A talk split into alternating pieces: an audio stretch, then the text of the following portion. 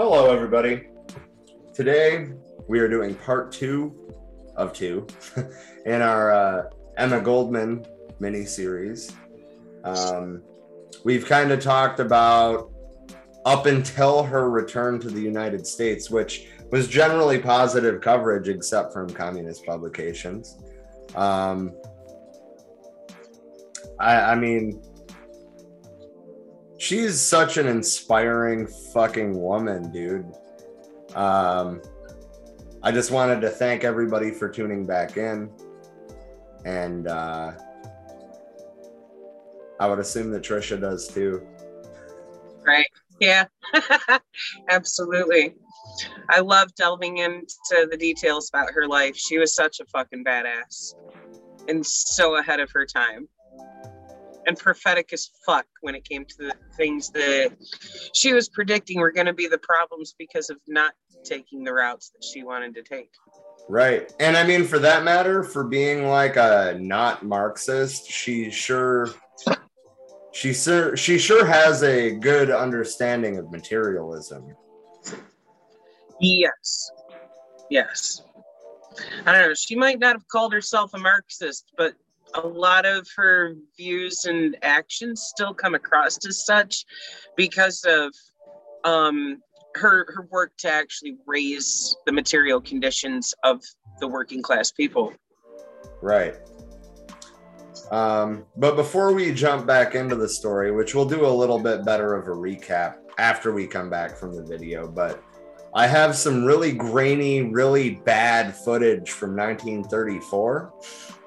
Awesome. Um, so, I mean, we might not get a good look at her compared to photographs, um, but at least we'll get to hear her using her own words and her own voice. Right on. All right. Well, let's hop in the time machine and go. Check out this grainy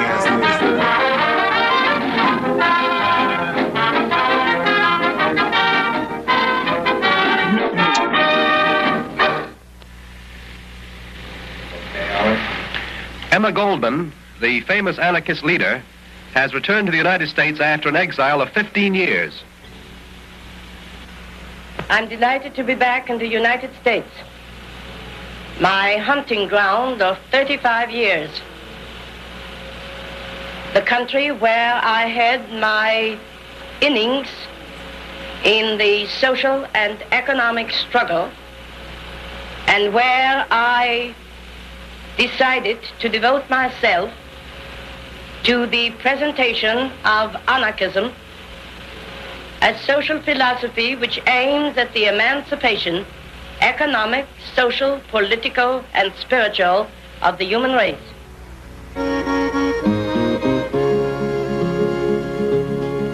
Emma Goldman was perhaps the best known of the many immigrant anarchists who had come from countries all over Europe. Italians, Russians, Germans, and Spaniards had been converted to the ideas of anarchism, first preached by the Russians Michael Bakunin and Peter Kropotkin. Both of whom are The immigrant anarchists uh, envisioned a world without leaders, a system of mutual aid made up of interlocking federations and communes. The anarchists hoped their persistent educational efforts would pay off when the working classes would spontaneously rise up and overthrow their oppressors. These immigrants created a whole self-contained culture with their own schools, colonies, newspapers, and publications. Together with other immigrant groups, they led anti-war protests during the First World War and were active in fighting the rising tide of fascism during the 1930s and 40s. And they were also the prime targets of government repression, earmarked for wholesale arrests, deportation, and lifelong harassment.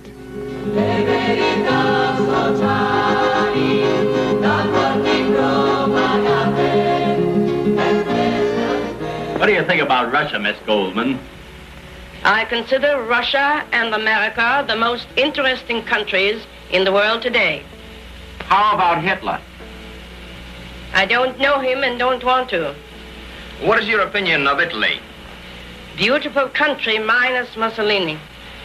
Miss Goldman, should the government here object to your speeches of anarchism, would you change them or leave the country? I will leave the country rather than deny my ideas. I prefer to stick to my gun.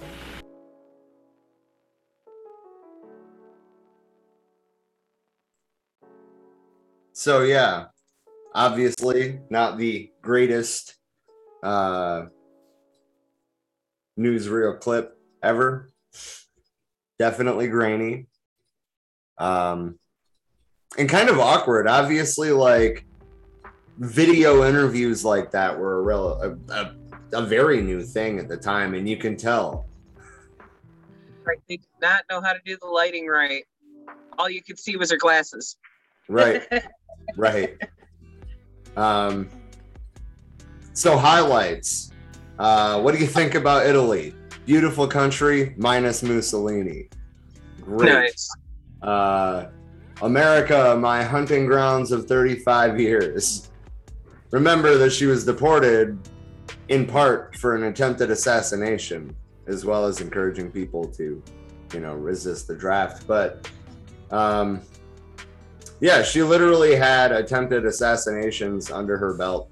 And then she came back to America 15 years later and referred to it as her hunting grounds. I thought that was just epic. Same. Yeah. For her to say that on live TV, it's just like, damn. she wasn't pulling no fucking punches. right. No holds barred. Whoops. But Um, at that point, uh, she probably figured, fuck it. Like, what are you going to do? Kick me out of the country again? Right. Right. How ridiculous is that in the first place? Mm-hmm. All right. Fuck. Although, I mean, I guess it's not as bad as sitting in prison on murder charges or attempted murder charges. But, you know, there's also the factor of they didn't want to look at did the motherfucker deserve the attempted murder? Yeah, Right, right. yeah. Um, so I just want to, you know, do a little bit of a recap in case, you know, maybe somebody's jumping into this in part two or, uh, you know, it's been a whole week, maybe, maybe somebody forgot some details, but she was born in 1869 in Lithuania uh, to a Russian Jewish family of shopkeepers, educated in East, East Prussia and St. Petersburg, uh, where she moved with her family in 1881, months after the assassination of Tsar Alexander II. Um, Goldman lived in a world ruled by fear and secret police, uh, a world in which even the mildest expression of dissent would be summarily crushed. Um, that added a lot to her ideology. Um, she For thought, sure. correctly, in my opinion, that nobody should have to live under those conditions. Right. Um, as a teenager, she began to embrace the ideas of the Russian Revolutionary Movement. Um, of course, we're referring to the February Revolution, um, and then the October Revolution followed that, obviously. Um, but in that point in time, the movement wouldn't have been so defined as it would become in the 1920s. Um, remember that the Russian revolutionary movement before the revolution wasn't just communists, it was communists and anarchists and even um, more, you know, like utopian socialists. Um, the movement imagined a society of free equals. I mean, that's that's to sum it up. Uh, in 1885, she moved to the U.S. Uh, she was disappointed or her hopes definitely outran the dr- the dreary reality of working in a clothing factory and a brief unhappy marriage to a fellow worker. A year after her arrival, she was shocked by the trial, conviction, and execution of labor activists falsely accused uh, accused of a bombing in Chicago's Haymarket Square. We have a piece about that. Um, it's titled "The Haymarket Riot" or "The Haymarket Affair," one of the two. Um, we also have a piece about Eugene Debs, who, who was in, heavily involved uh, with the strike that led to the incident at Haymarket Square. Right. He got charged with the same thing that she and her old man had of, you know, Sedition. inciting people to yes, sedition, inciting people to not follow the draft, to fucking refuse to sign up for it. And it's like, how the fuck can you even call that a crime to tell somebody don't do this if your heart your soul doesn't fucking agree with this if you don't want to go fight this fucking unjust war don't do it Right. Um, so in 1889, um, she left her sister's family and her husband, boarded a train for New York. Um, she joined the German anarchist movement. Um, Johann Most kind of helped shape Goldman into a witty, provocative speaker. Uh, and she also met Berkman, uh, Alexander Berkman. Um, I guess the best way to describe their relationship really is soulmate. They may have yeah drifted apart and back together again throughout the years, but it, it it's very clear that they care deeply about each other, to say the least. right Um,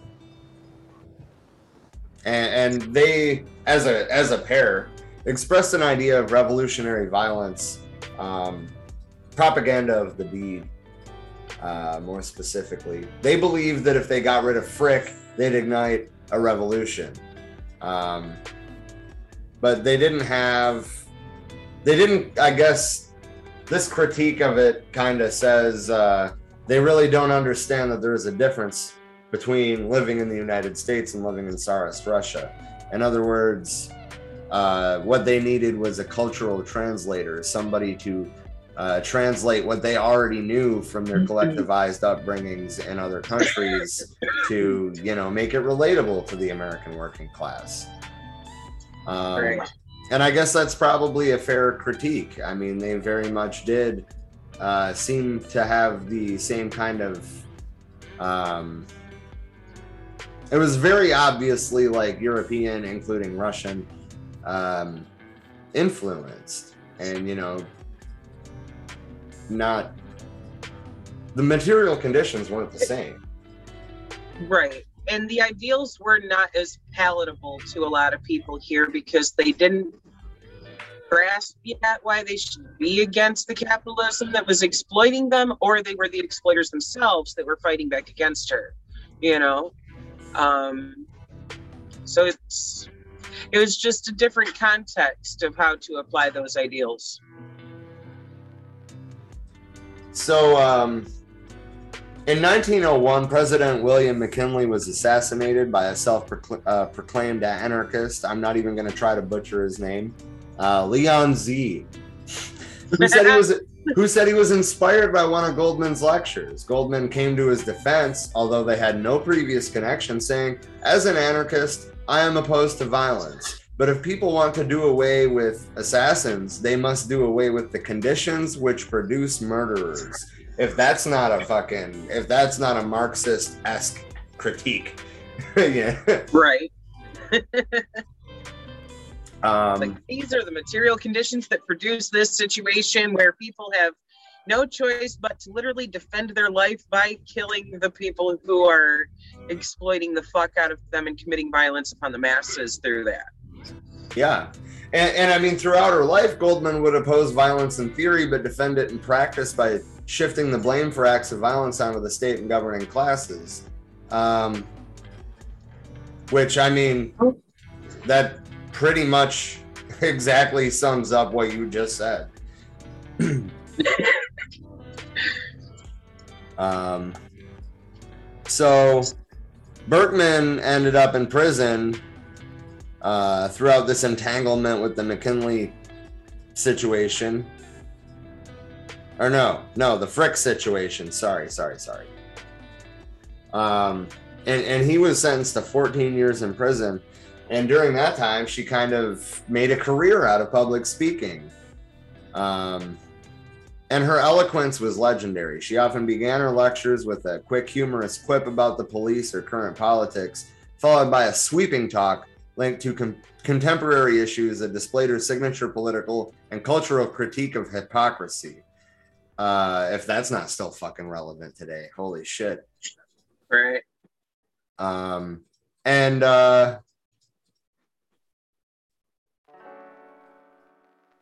then 1906 to 19, uh, 1917, she published the influential anarchist magazine Mother Earth, devoted to politics and literature. Um, yeah. Anyway, what were you saying?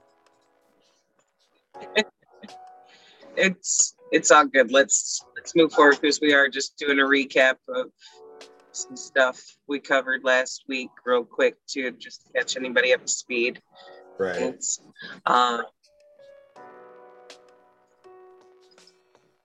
So at the height of the the first Red Scare, which we also have a piece about, Goldman and Berkman were were in uh, in prison for opposing the draft during World War One. We already talked about that. She served two years at the Missouri State Penitentiary in Jefferson City. Berkman sat in uh, Atlanta, Georgia, and because of that, after their prison sentence, they were deported to Soviet Russia. Uh, just as the revolution there sank into an abyss of corruption and tyranny, it says. Um, she she said well she wrote two books basically critiquing Soviet Russia. Um, but she said, quote, all my life I fed on the wonderful spirit of Russia. Then to have found it prostrate, kicked into the gutter, attacked on all sides, enduring tortures Dante, uh, Dante's Inferno did not contain. Above all, stabbed in the heart by its own friends. And then not to be able to help even a little bit, but it was impossible. Um, so she, they, I should say, eventually lived in France. Um, and she wrote an autobiography called Living My Life. Uh, that was published in 1931. Um, yeah, I mean, I, I think everybody should read that. I haven't yet. That doesn't mean I won't. and uh, to the uh, book club list. Yeah. Um. So now we're caught back up. Um, so in February and March 1936, Berkman underwent a pair of prostate gland operations. Recuperating in Nice and cared for by his companion Emmy Eckstein, he missed Goldman's 67th birthday in Saint Tropez in June. She wrote in sadness, but he never read the letter. She received a call in the middle of the night that Berkman was in great great distress. She left for Nice immediately, but when she arrived that morning, Goldman found that he had shot himself and was in a, uh, a nearly comatose paralysis, and he died later that evening. So, you know, a tragic ending to what, like 30 year roughly um, not just you know like personal relationship but also working relationship. They did fucking everything together for years. Right. Man that must have broken her heart in so many fucking pieces. Yeah i agree. Uh, do you want to pick it up uh, we're back in the Wikipedia. Do you want to pick it up at Spanish Civil War? Yep. Um, in July 1936, the Spanish Civil War started after an attempted coup d'etat by parts of the Spanish army against the government of the Second Spanish Republic. At the same time, the Spanish anarchists fighting against the nationalist forces started an anarchist revolution. Goldman was invited to Barcelona, and in an instant, as she wrote to her niece, quote, the crushing weight that was pressing down on my heart since Sasha's death left me as by magic. She was welcomed by the uh, Confederation Nacional de Trabajo, the CNT, and the Federation Anarquista Iberica. Probably destroying those, but eh. um, uh, for the first time in her life, she lived in a community run by and for anarchists, according to true anarchist principles. Uh, she wrote later that, quote, in all my life, I have not met with such warm hospitality, comradeship, and solidarity. After touring a series of collectives in the province of Cuesca, which I also might be destroying, um, she told a group of workers, quote, your revolution will destroy forever the notion that anarchism stands for chaos. She began editing the weekly CNT FAI information bulletin and responded to English language mail. Uh, Goldman began to worry about the future of Spain's anarchism when the CNT FAI joined a coalition government in 1937 against the core anarchist principle of abstaining from state structures. And more distressingly, made repeated concessions to communist forces in the name of uniting against fascism. In November 1936, she wrote that cooperating with communists in Spain was, quote, a denial of our comrades in Stalin's concentration camps.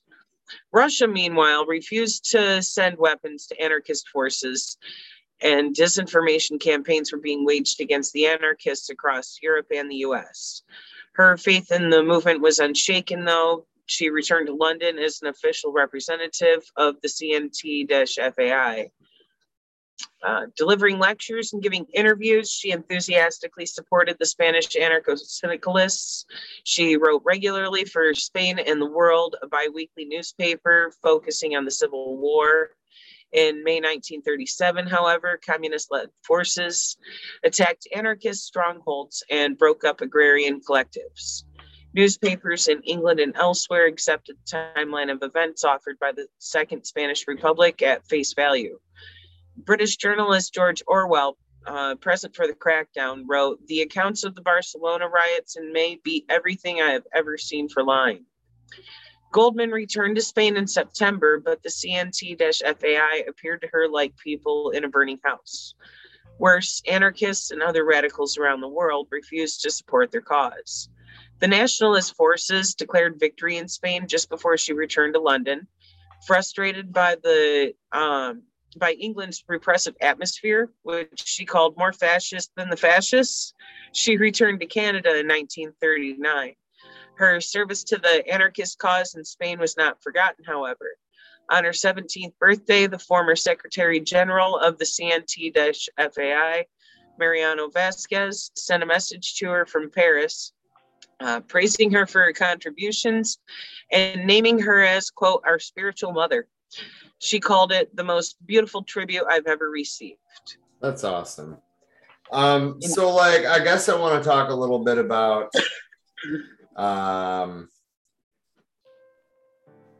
I don't know enough about the Spanish Civil War, okay? And I do think actually I'm going to write this down. That is something that we should uh dive deeper into cuz I know that it's a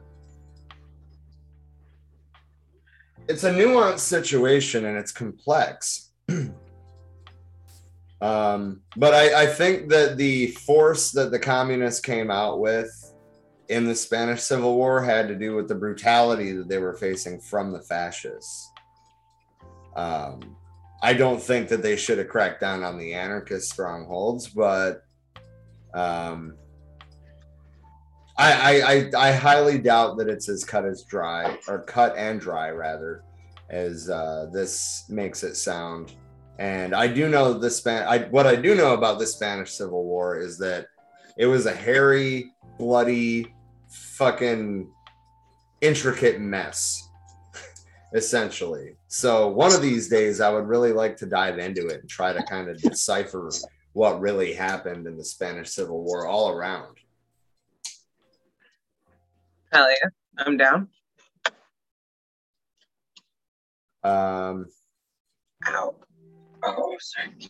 All right. So in her final years, um, would which would be the the events preceding World War II, uh, in Europe at least, Goldman reiterated her opposition to wars waged by governments, uh, saying, "quote much as I loathe Hitler, Mussolini, Stalin, and Franco, she wrote to a friend, I would not support a war against them and for the democracies which, in the last analysis, are only fascist in disguise.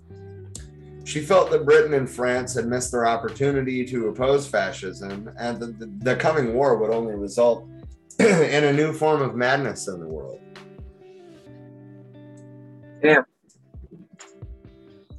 I mean, uh, I would I would argue that she wasn't wrong. I mean, now look at look at how the neoliberal order has been running things for the last 50 years um, and I obviously that this goes farther back than that even but look in the last 50 years the the slow progression overall to fascism. Um, what she's saying about bourgeois democracies uh, ultimately is accurate that they're only fascists in disguise. I completely agree with that. And the new form of madness in the world is well, I mean, probably the out of control boom and bust cycle and uh, well that would that would fuel it anyway.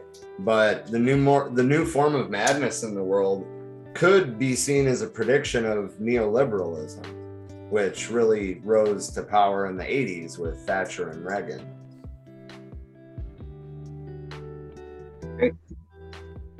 And now look where it's gotten us. Right. Um,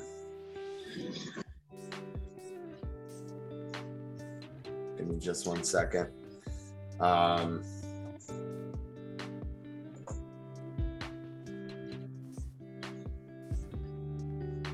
okay, so.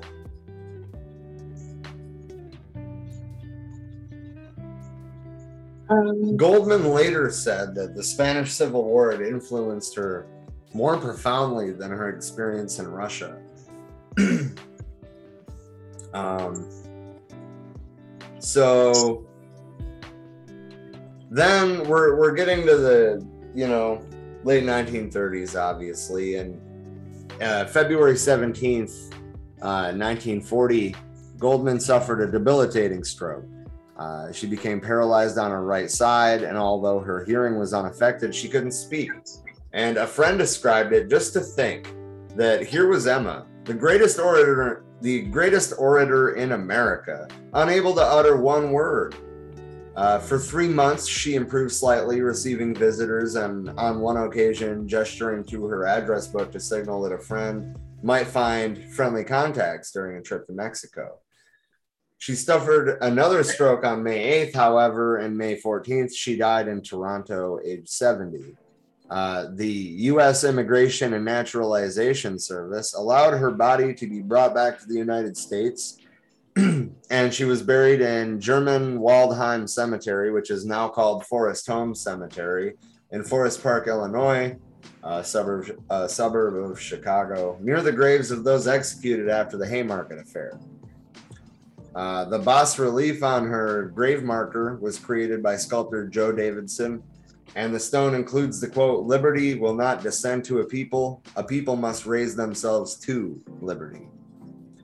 Um, and obviously, we were already towards the end of her life when we started this piece, which ultimately the reason that we did it so or was so we could talk a little bit more about her philosophy because obviously the focus is on her life um, but there's a whole lot more to who Emma Goldman was than just the things that she did. We haven't talked about any of her writings really. Uh, we haven't talked about what influenced her.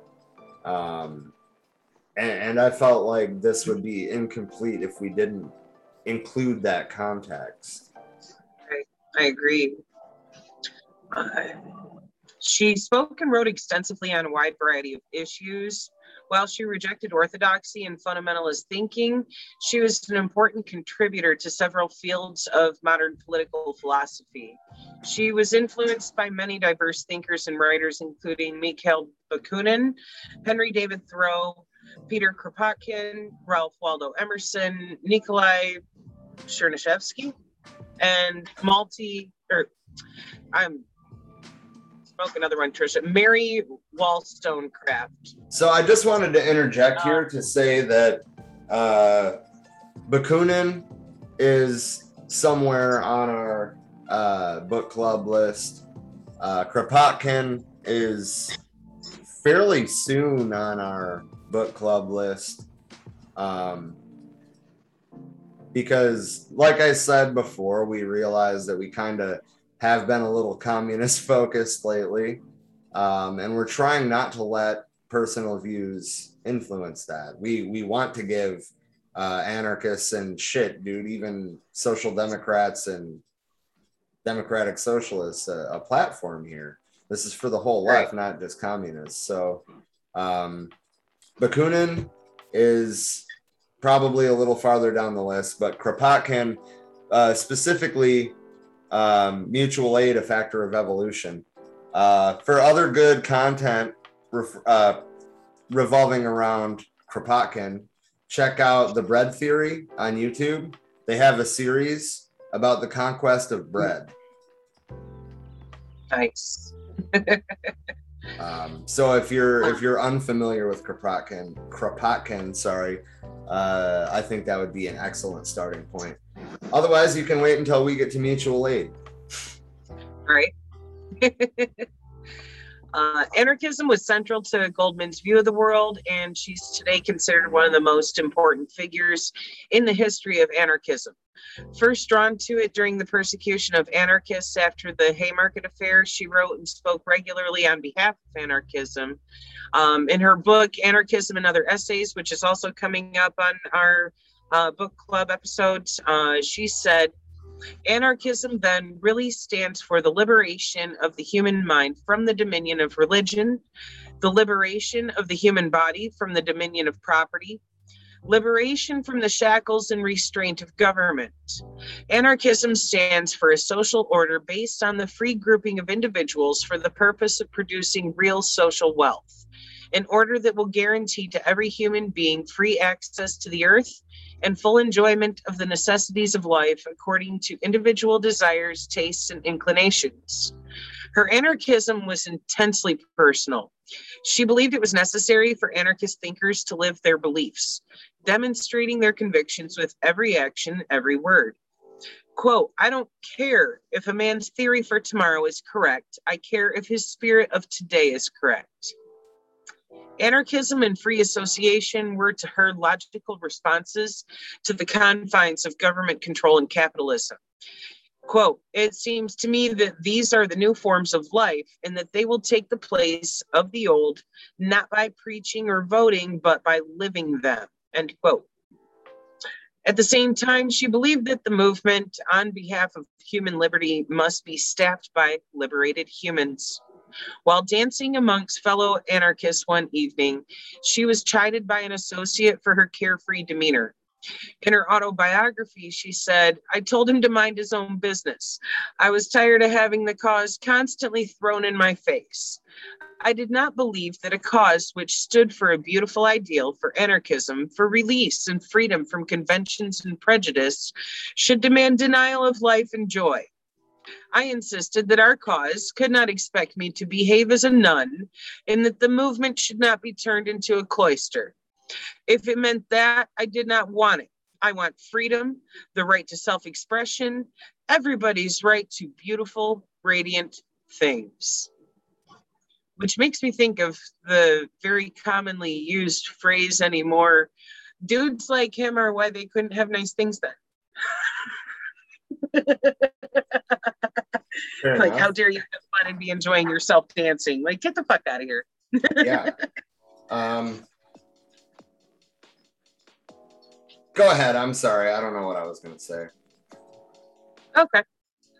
Um, in her political youth, uh, she held targeted violence to be a legitimate means of revolutionary struggle.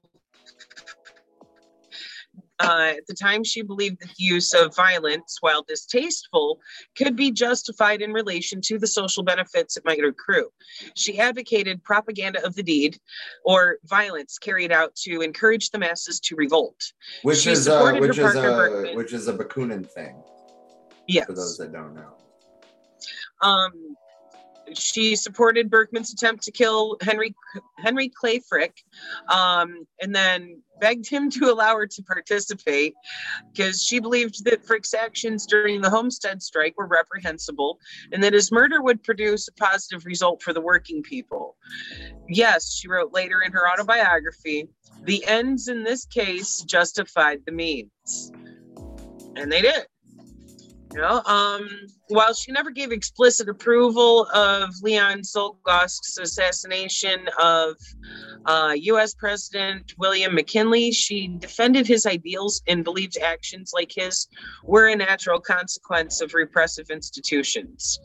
As she wrote in The Psychology of Political Violence, the accumulated forces in our social and economic life, culminating in an act of violence, are similar to the terrors of the atmosphere manifested in storm and lightning.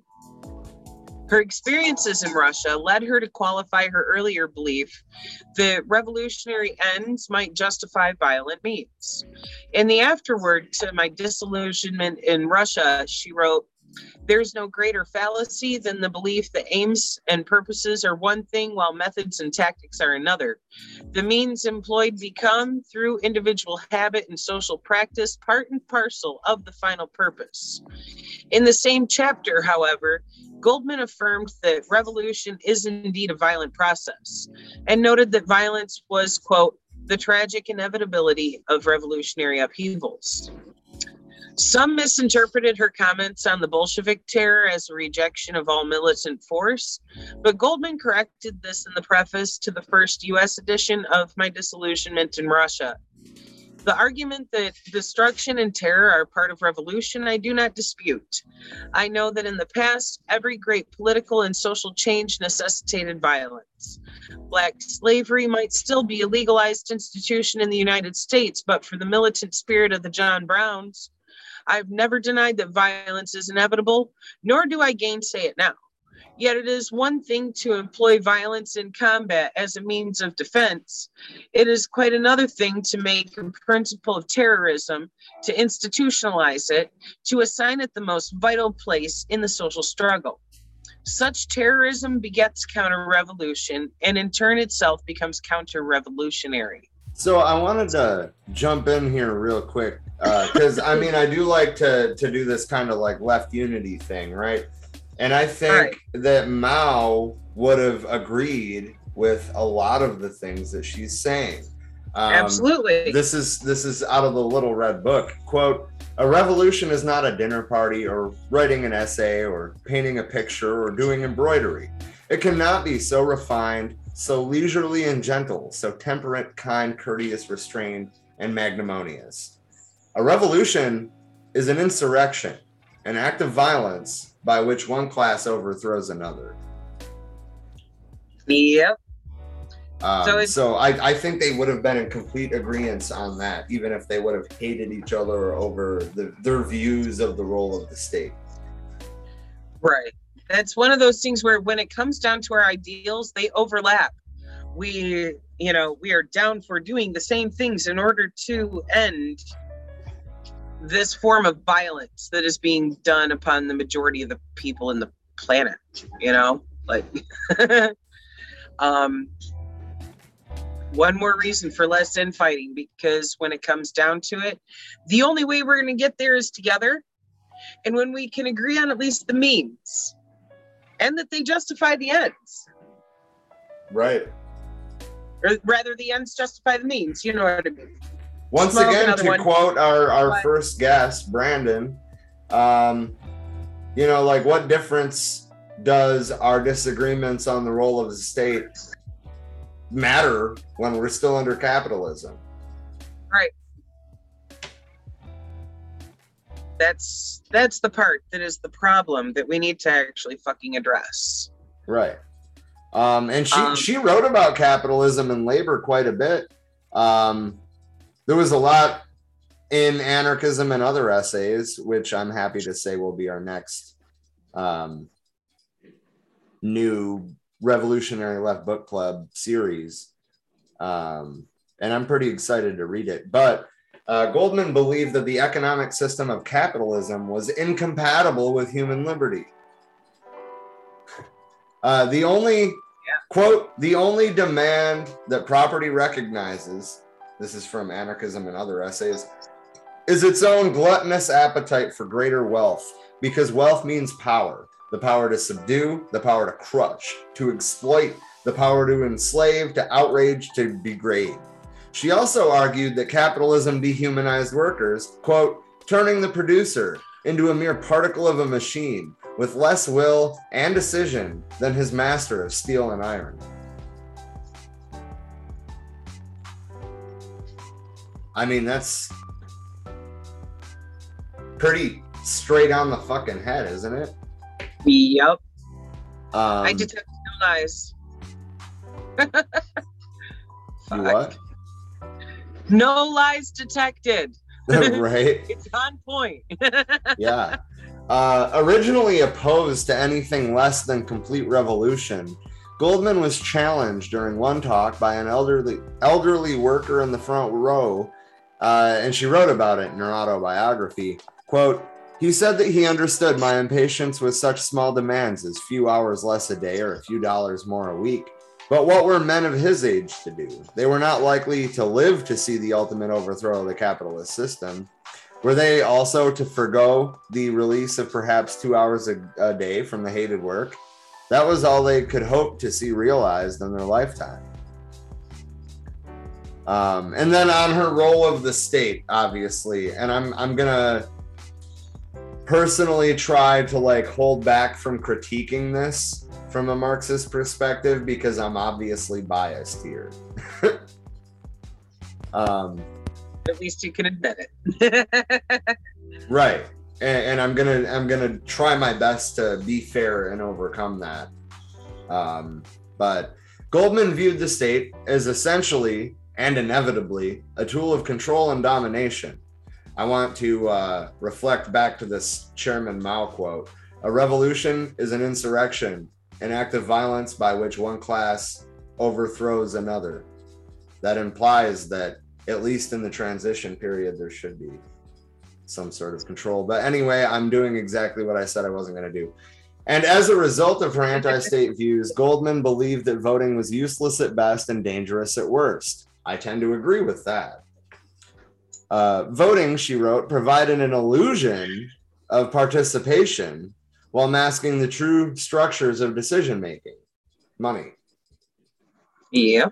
Instead, Goldman, I'm sorry, go ahead. just saying.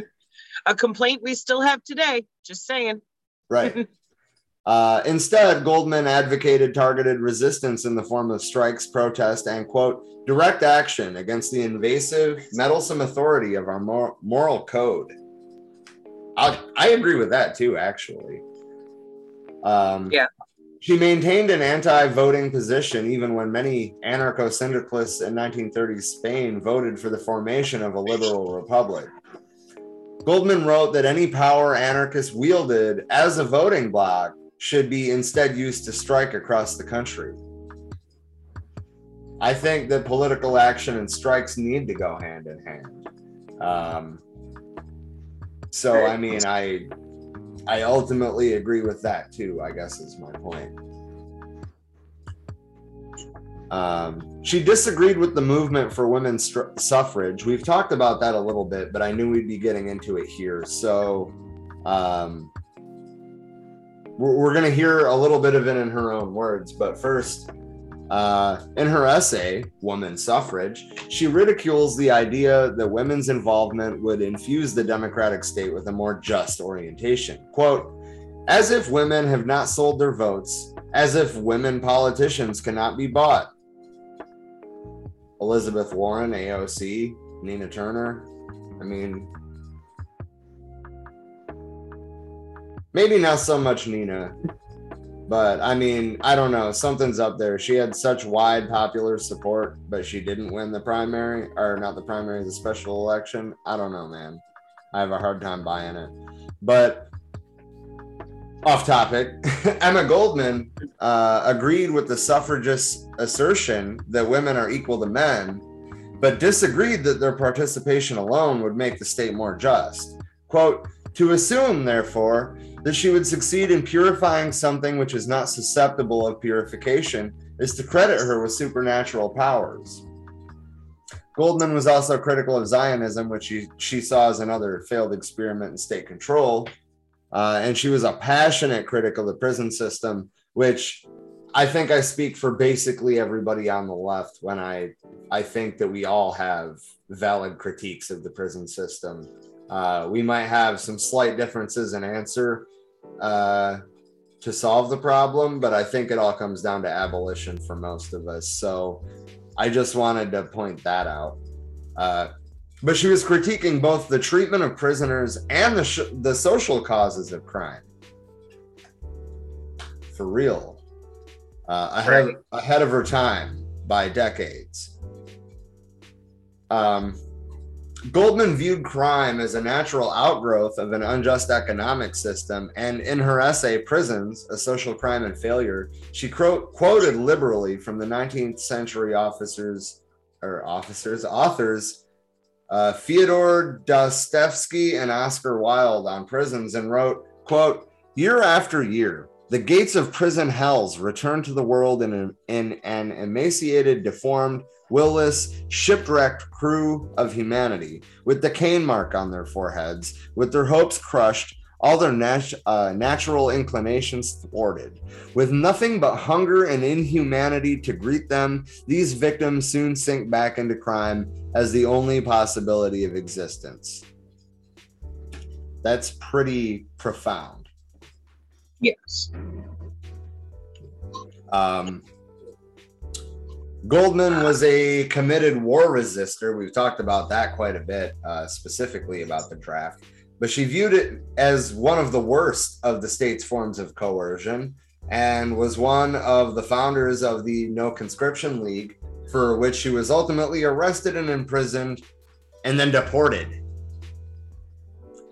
Goldman was routinely surveilled, arrested, and imprisoned for her speech I want to emphasize for her speech and organizing activities in support of workers in various strikes, access to birth control, and in opposition to World War One.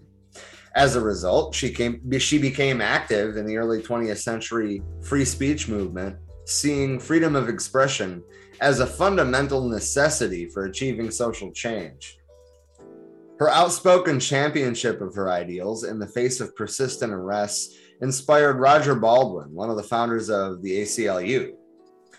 Goldman's and Reitman's experiences in the San Diego free speech fight in 1912 is an example of their persistence in the fight for free speech despite risking their own safety.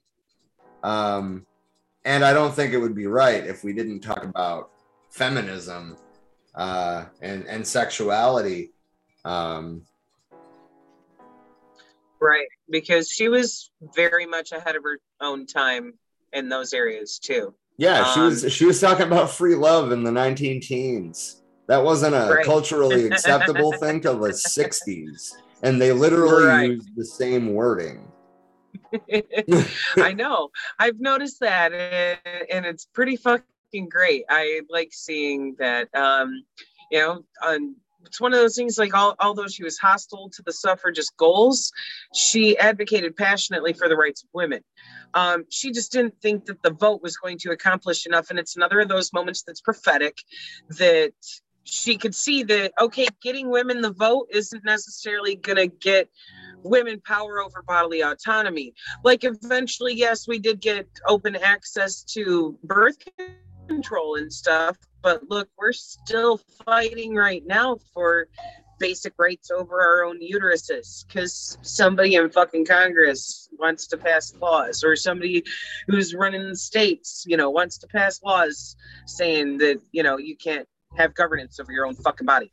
Um, right. So she was very prophetic in that. She could see that the vote alone was not going to get enough shit done. It wasn't going to go far enough. And part of the problem is there's even women who have such bad internalized misogyny that they vote against their own fucking good there. Um, in 1897, she wrote, I demand the independence of woman, her right to support herself, to live for herself, to love whomever she pleases, or as many as she pleases. I demand freedom for both sexes, freedom of action, freedom in love, and freedom in motherhood. A nurse by training, she was an early advocate for educating women concerning birth control. Uh, like f- many feminists of her time, she saw abortion as a tragic consequence of social conditions and birth control as a positive alternative. She was also an advocate of free love and a strong critic of marriage. She saw early feminists as confined in their scope and bounded by the social forces of Puritanism and capitalism. She wrote, We are in need of unhampered growth out of old traditions and habits. The movement for women's emancipation has so far made but the first step in that direction. So, yeah, I Gold- just wanted to interject to say that you were talking about how ahead of her time she is. Read that first sentence. Go back to where and read what first sentence. Oh, the, the, the next sentence the next sentence you were about to read. Oh my God. Okay. Goldman was also an outspoken critic of prejudice against homosexuals. Boom. 1919. Uh huh. And speaking up for gay rights. Again, very fucking ahead of her time. Um, her belief that social liberation should extend to gay men and lesbians was virtually unheard of at the time, even amongst anarchists. As a German sexologist, Magnus Hirschfeld wrote, quote, she was the first and only woman, indeed the first and only American, to take up the defense of homosexual love before the general public. In numerous speeches and letters, she defended the right of gay men and lesbians to love as they pleased and condemned the fear and stigma associated with homosexuality. As Goldman wrote in her eh, letter to Hirschfeld, it's a tragedy, I feel, that people of a different sexual type are caught in a world which shows so little understanding for homosexuals and is so crassly indifferent to the various gradations and variations of gender and their great significance in life. So she was not only aware of, you know, various, you know, a, a, a fucking sliding scale when it came to sexuality, but also to gender. A lot of people would have been completely dumbfounded by that concept at that point in time to add the gender factor in there too, because that's huge. People didn't want to fucking acknowledge that. Hell, there's people today who still don't want to fucking acknowledge that. So this was groundbreaking for that point in time. Yeah. Yeah, it was. Um, a committed atheist, Goldman viewed religion as another instrument of control and domination. Her essay, The Philosophy of Atheism, quoted Bakunin at length in, on the subject and added, consciously or unconsciously, most theists see in gods and devils, heaven and hell, reward and punishment, a whip to lash the people into obedience, meekness, and content. Atheism is the expansion and growth of the human mind. The philosophy of theism, if we can call it a philosophy, is static and fixed. In essays like The Hypocrisy of Puritanism and a speech entitled The Failure of Christianity, Goldman made more than a few enemies amongst religious communities by attacking their moralistic attitudes and efforts to control human behavior. She blamed Christianity for, quote, the perpetuation of a slave society, arguing that it dictated individuals' actions on the earth and offered poor people a false promise of plentiful future in heaven. And I, I love all of that. Like her thoughts on the subject are pretty similar to my own, like almost verbatim of my arguments against theism because of it being designed to control the masses. Like the only reason that, say, for example, the Christian church got as big as it was or is, is because when Constantine had the Septuagint um, go and you know translate the Bible into Latin and kick it through the entire Roman Empire. He was doing so in a manner that removed the sacred feminine, all fucking form of the divine feminine at all, and um, therefore subjugating immediately half of the fucking population. Because when you do that, then it makes it that much easier to control the whole fucking lot. Now you've put one gender in the position of being the authority and another subjugated. Um, you're telling people what to do, what they can do. You have a church with its own fucking army enforcing, you know, these fucked ideals of what you are allowed to do or not fucking allowed to do. It literally exists solely to control people. It keeps you meek and content, just like she said. So, it's one of those things that people need to realize why there has been such a huge call for atheism amongst people who are on the left because while a lot of us can look at jesus's actions and acknowledge okay that dude was a socialist. He wanted free healthcare free food. He was going around trying to feed and heal people in these stories. Um so and he was beating the shit out of bankers for exploiting people. So while his example might have been a socialist one look at the church. Look at the majority of people at least in this country who we see you know um being extremely conservative uh, on the political spectrum and trying to attribute that to their religion because they misinterpreted the whole shit. They took all of the negativity all of the bad things uh, that were used to justify slavery, to justify sexism, to justify homophobia, and clung to that shit instead of looking at even the one that they claim is their God and actually following Jesus's example instead of all of the other shit prior to that that was supposed to be a learning lesson of like this is what not to do. They missed that fucking part intentionally. It was designed that way with the forming of the church as this huge entity that it has become. So, if you want to actually look at this from an objective perspective and actually see where that drives the harmful facets of government where that drives the harmful facets of even this financial system that we have of capitalism of the exploitation even that shit's justified when it comes to like leviticus and deuteronomy. These things have caused harm. Can't be used as a moral compass if it's not very moral in and of itself Yeah, I agree. Um, so, like her legacy, um, she was well known during her life, and she was described as many other things, uh, or among other things, rather, as the most dangerous woman in America. I can see why. Uh huh. After her death and through the middle part of the, I'm sorry, what? Sorry, my bad. I just I was saying I would take that as a compliment if I was her. That's fair. That's fair. Uh, after her death and through the middle part of the 20th century, her fame kind of faded. Um, scholars and historians of anarchism viewed her as a great speaker and activist, but did not regard her as a philosophical or theoretical uh, thinker on par with, for example, Kropotkin. But in 1970, Dover Press reissued Goldman's biography, autobiography, Living My Life.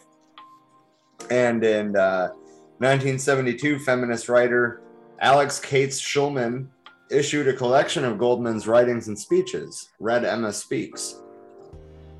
These works brought Goldman's life and writings to a larger audience, and she was particularly, or in particular, lionized by the women's movement of the late 20th century. The free love movement, anyone? Um, Indeed. you know the the radical feminism of the 60s and 70s um in 19 uh, yeah in 1973 shulman was asked by a printer friend for a quotation by goldman for use on a t-shirt and she sent him a selection from living my life about quote the right to self-expression everybody's right to beautiful radiant things recounting that she had admo- uh, been admonished quote that it did not behoove an agitator to dance.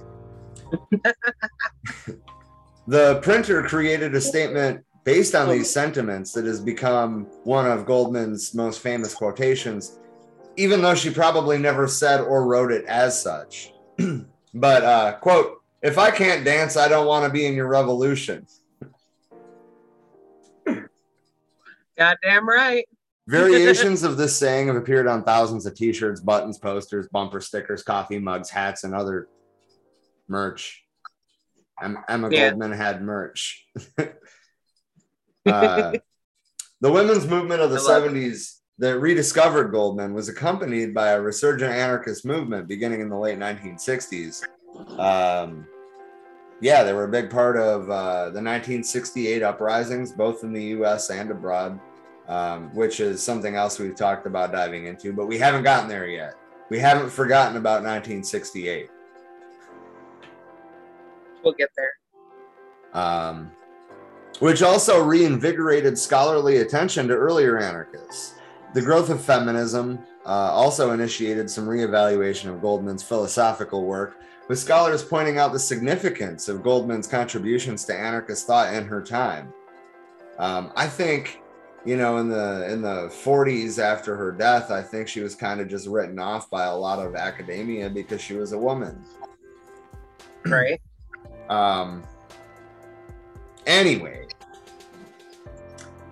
uh, Goldman's belief in the value of aesthetics, for example, can be seen in the later influences of anarchism in the arts. Similarly, Goldman is now given credit for significantly influencing and broadening the scope of activism on issues of sexual liberty, reproductive rights, and freedom of expression. Goldman has been depicted in numerous works of fiction over the years, including Warren Beatty's 1981 uh, film Reds, in which she was portrayed by Maureen Stapleton, who won an Academy Award for that performance. Um, she's also been a character in two Broadway musicals, Ragtime and Assassin, um, and plays depicting Goldman's life include Howard Zinn's play, Emma, Martin Duberman's Mother Earth, Jessica Litwak's Emma Goldman, Love, Anarchy, and Other Affairs, about Goldman's relationship with Berkman and her arrest in connection with McKinley's assassination. There's a whole bunch more. Uh, the point is, is it's not that hard to find. I'm not really trying to, uh, you know, like advertise for all these film creators, but I would like to see the Howard Zinn play. right. Hell, I wouldn't even mind watching Warren Beatty's film, Reds. That could be interesting. Right. Um, Goldman has been honored by a number of organizations named in her memory. The Emma Goldman Clinic in Iowa City, Iowa. That's a women's health center. Selected Goldman as a namesake, quote, in recognition of her challenging spirit. Red Emma's Bookstore Coffee House and Info Shop in Baltimore, Maryland adopted her name out of their belief uh, quote, in the ideas and ideals that she fought for her entire life free speech, sexual and racial equality and independence, the right to organize in our jobs and in our own lives, ideas and ideals that we continue to fight for even today. That's that's pretty dope. And, and I mean, of course, you know, since the 1970s, she's really been um, kind of talked about a lot more in anarchist circles. And I, I think it's a shame that she was overlooked in the first place. Right. But still to this day, she's an inspiration to many.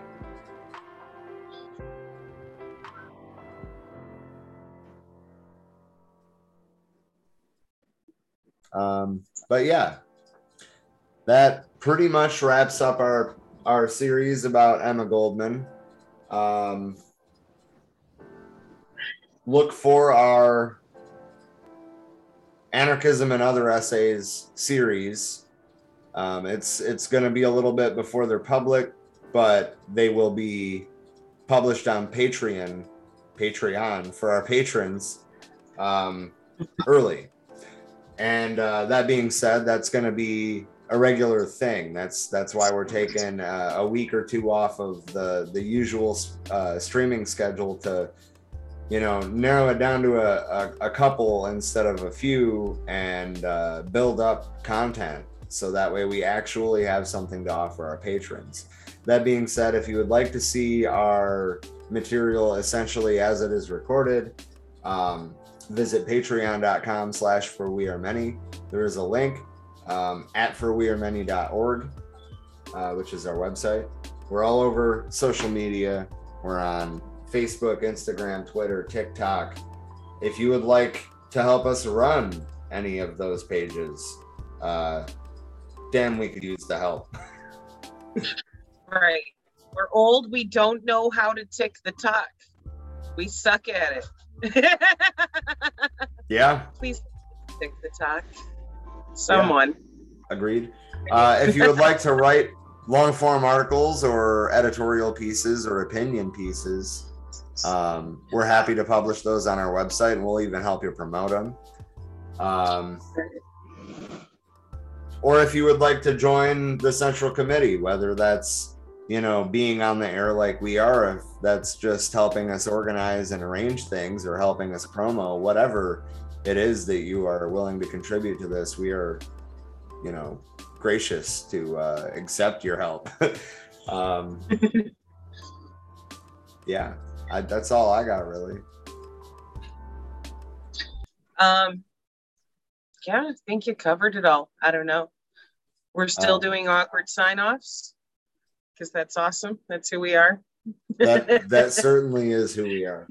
Um, so in the near future though just to give you a little sneak pre a sneak peek um i don't have a timeline for when they'll be public but over the next few weeks they will at least be available on patreon. We're we're, we're gonna we have a bunch of shit in the tube coming down the tube.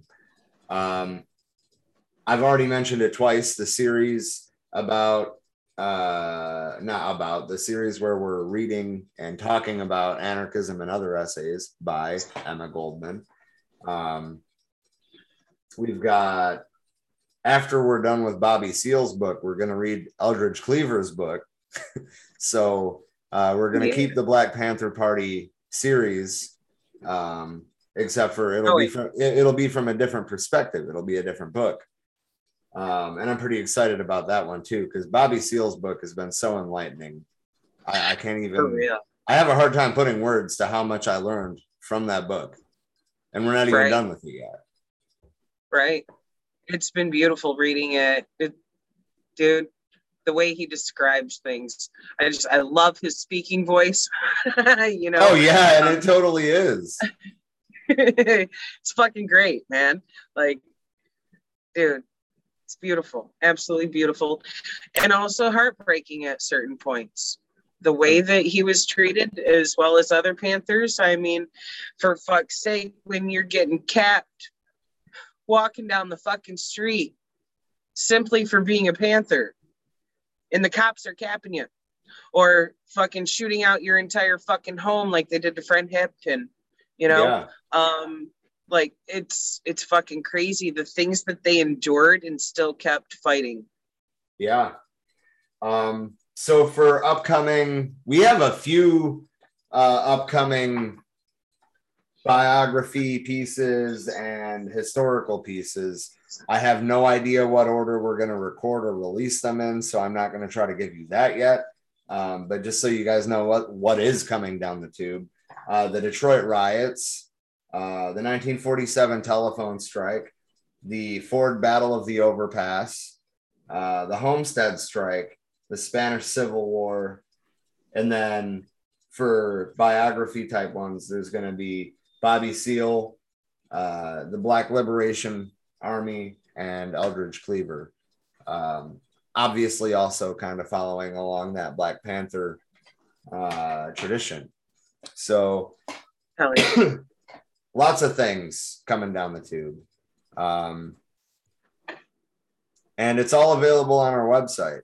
It's all available on podcast platforms. It's all available on YouTube and Facebook.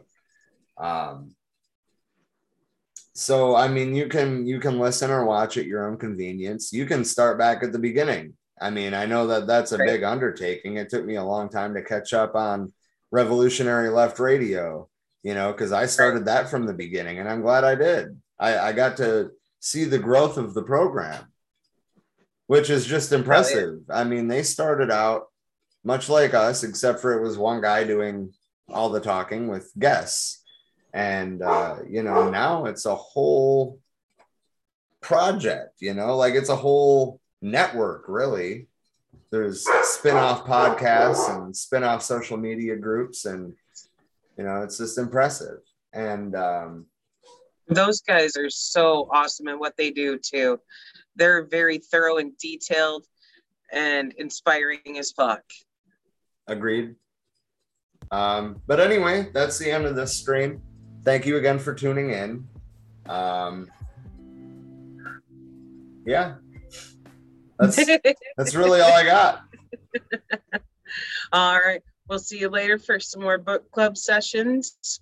Also, thank you for bearing with us while we figure out the Monday, Tuesday switches here with the live streams for the current events on Monday. we'll keep you tuned Indeed. and updated and all that good stuff. Have a great night. Indeed. Peace. Love you guys. Thank you for joining us.